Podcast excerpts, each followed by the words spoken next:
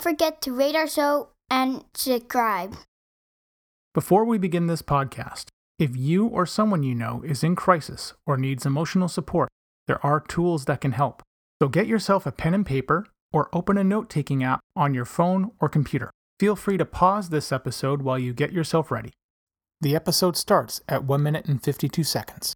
You can call Talk Suicide Canada at 1 833 456 4566. You can text 45645, which is coming in the fall of 2023. In Canada, you can also call 988, the Kids Help Phone at 1 800 668 6868. The Trans Lifeline in Canada is 1 877 330 6366. And in the United States, 1 877 565 8860 or call 911. You are not alone, and you do not have to be alone. I would like to honor and recognize the traditional and unceded territories of the Katzie, Kwantlen, and Semiahmoo nations on whose territory I live, work, and play.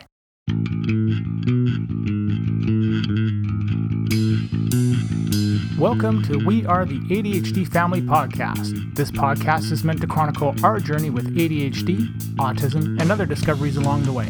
I reach out to advocates, experts, individuals, and other families that want to raise their voices and empower those on their journey. My name is Mark Smeets, and I am passionate about removing barriers for others through creating connections and building on strengths and practical problem solving. I am married to Siobhan, a parent of two wonderful kids, and all of us have ADHD. I want you to feel like you have power and hope. And now, into the episode. Welcome back, and this is going to be part three and the end of the story. Next week, because it is now June 13th, Tuesday, we have another appointment at Sunny Hill to do the second part of the assessment. It's with a speech pathologist. I'm actually really excited for this. The struggles that we go through to ask Owen what he wants to eat or how he's feeling inside, this pathologist has got a, I think it's like a master's in communication.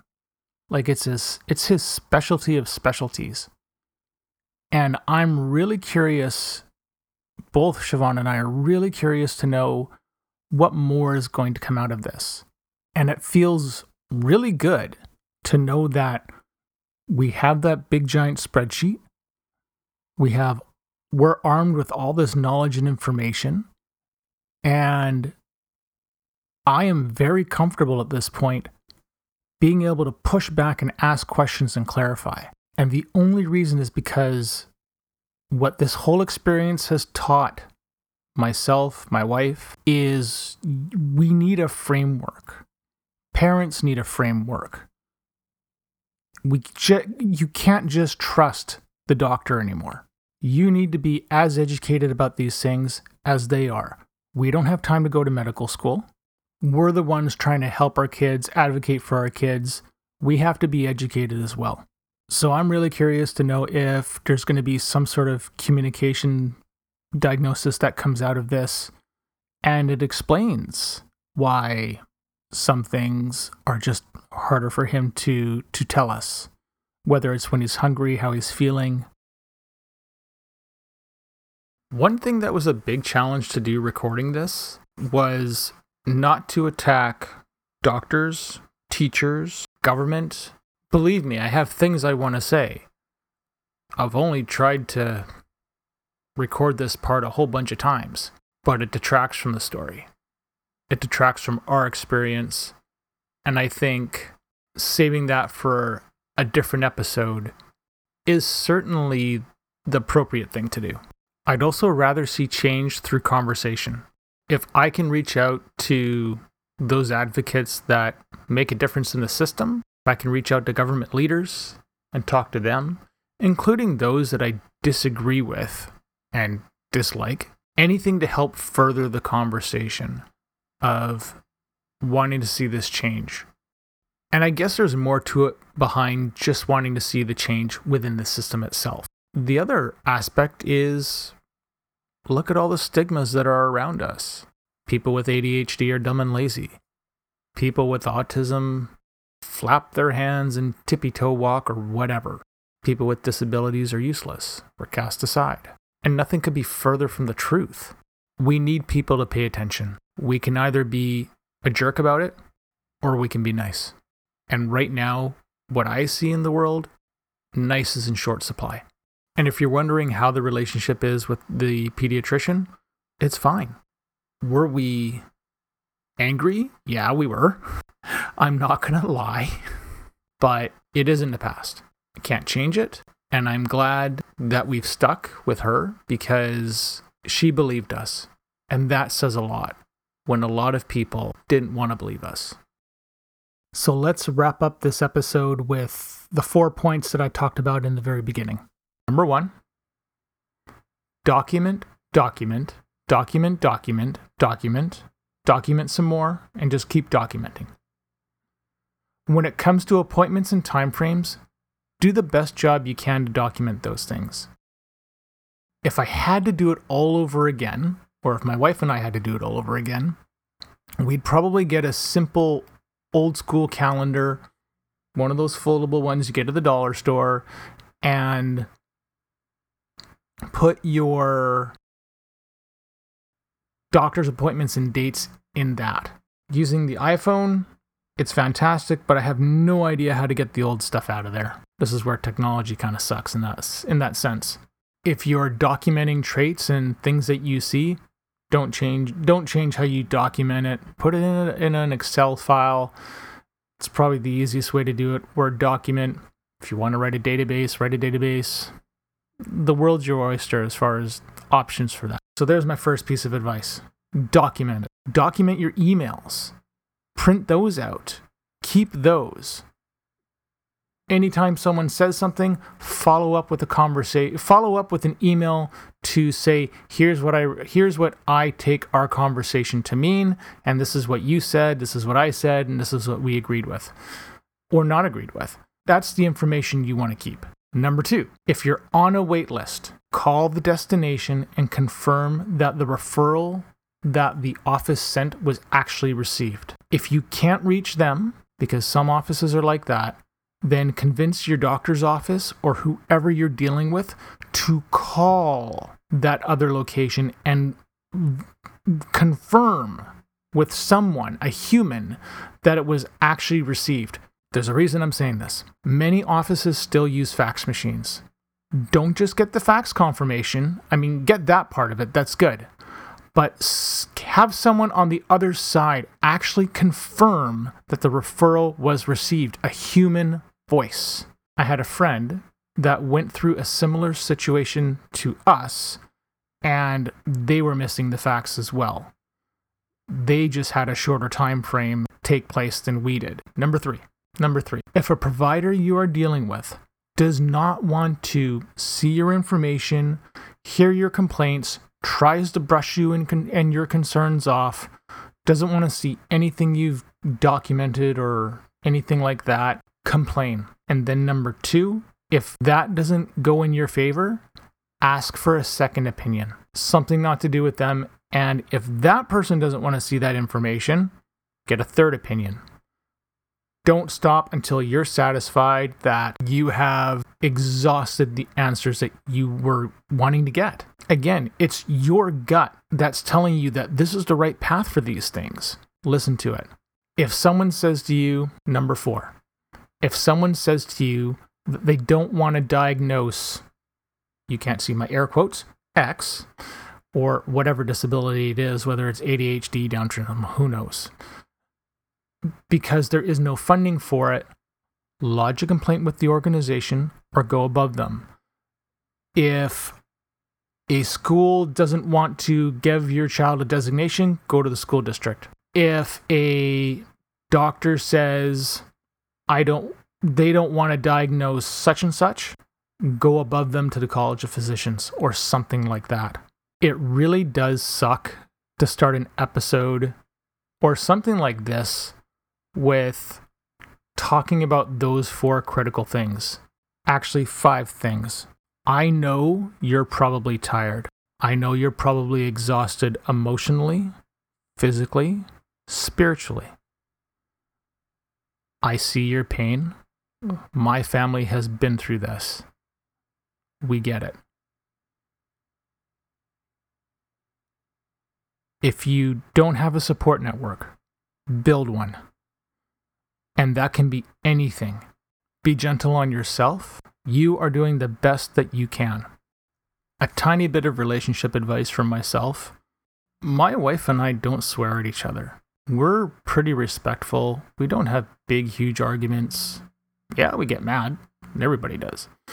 You kidding? I drive her crazy.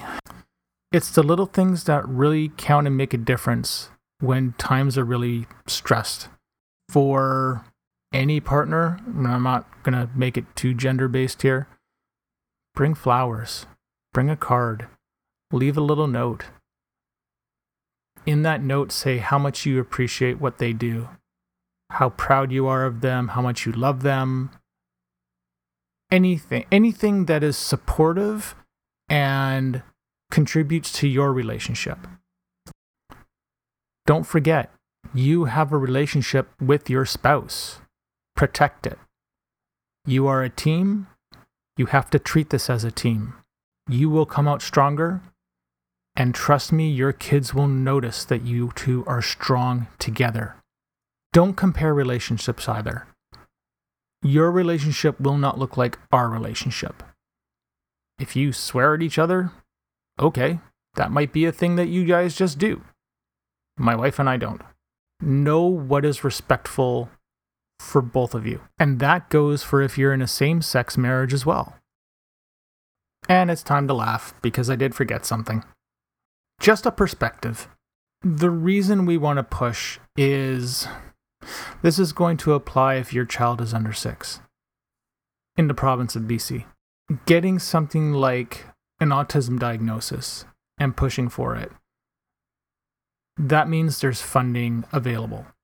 And I believe it's 22,000 a year. After your child is turned 6, you are brought down to I think 6,000 a year. We went for our first initial assessment at 4 years 8 months. And that would have landed us in the 22,000 range. Well, we're not exactly rich people here we struggle just like you do.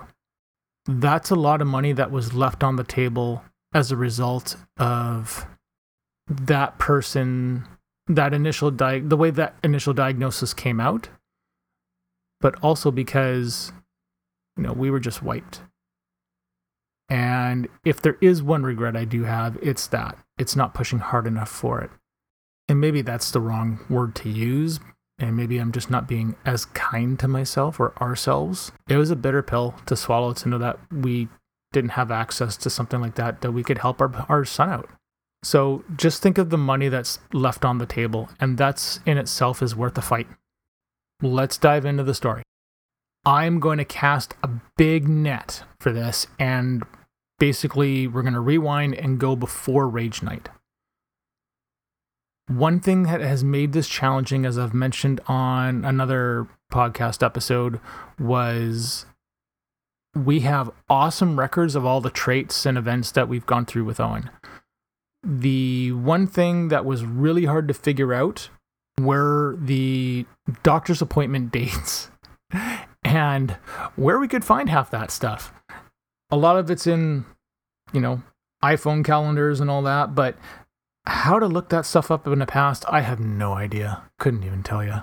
But that has made tracking certain appointments and milestones a little bit on the tricky side. So I could tell you the date and time that he ate black beans out of the chili, which is a kind of a foodie miracle there for for us. But can I remember the exact date we met our pediatrician and all that? No, I can't. Again, we'll go with broad strokes and any years or months we're going to use those as just general reference guides. And as I tell this story, the one thing I want you to keep in mind is that, again, my wife and I didn't know anything about this. We didn't understand dysregulation. We didn't understand the meltdowns. We didn't understand why he was lining up objects, the aggression, the violence, the transitions. We got none of that. No one came along and said, this is what's going on. We figured it out the absolute hardest way that was probably possible. And that made for a very stressful, emotionally challenging time. And I promise one final thing before jumping into all this. As hard as things were, there were a lot of really, really good times. And I want to save that for an episode because it really did change the way that we parent and we look at things. And I know I look at things, I'm just speaking for me. Pretty awesome. Uh, just some of the positive things that we've experienced with with O and you know why we love him so much and why we fight so hard for him. Thank you for listening to our show. How many bookmarks do you have in your web browser that you say, "Hey, I'm going to check that out later," but you still haven't done it? And they've been there for at least a year or longer. If you're hearing this message, you've reached the end of the episode, and for that, I want to say thank you. I hope you have enjoyed what you've heard and are walking away with newfound knowledge. We are the ADHD family. See you soon for a new episode. I have three things to ask of you. Number one, if you have any comments, questions, or guest ideas, please leave a comment on the Facebook page. Number two, please leave us a review on Apple Podcasts or Spotify. It helps people find us. And number three, if you want to be a guest on the show or know someone who would make a great guest, contact me through our Facebook page. This podcast is open to everyone. You don't need to be an expert, just passionate and want to see change. The opinions expressed by the host and guest are not associated with any employer or organization unless otherwise stated.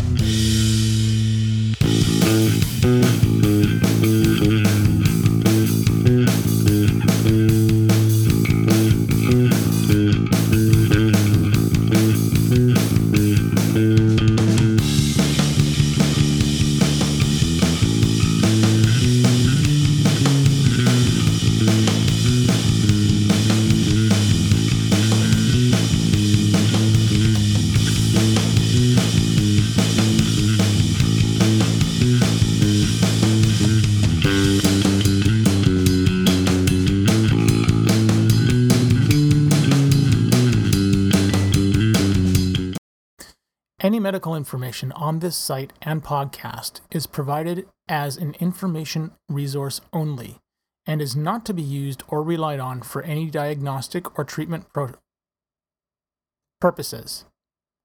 This information does not create any patient physician relationship and should not be used as a substitute for a professional diagnosis and treatment. Please consult your healthcare provider before making any healthcare decisions or guidance about a specific medical condition. The show, host, and its guests expressly disclaim responsibility and shall have no liability for any damages, loss, injury, or liability whatsoever suffered as a result of your reliance on the information contained in this site or show. By visiting this site and listening to this show, you agree to the by visiting this site and listening to this show, you agree to the terms and conditions, which may from time to time change or be supplemented by the show host.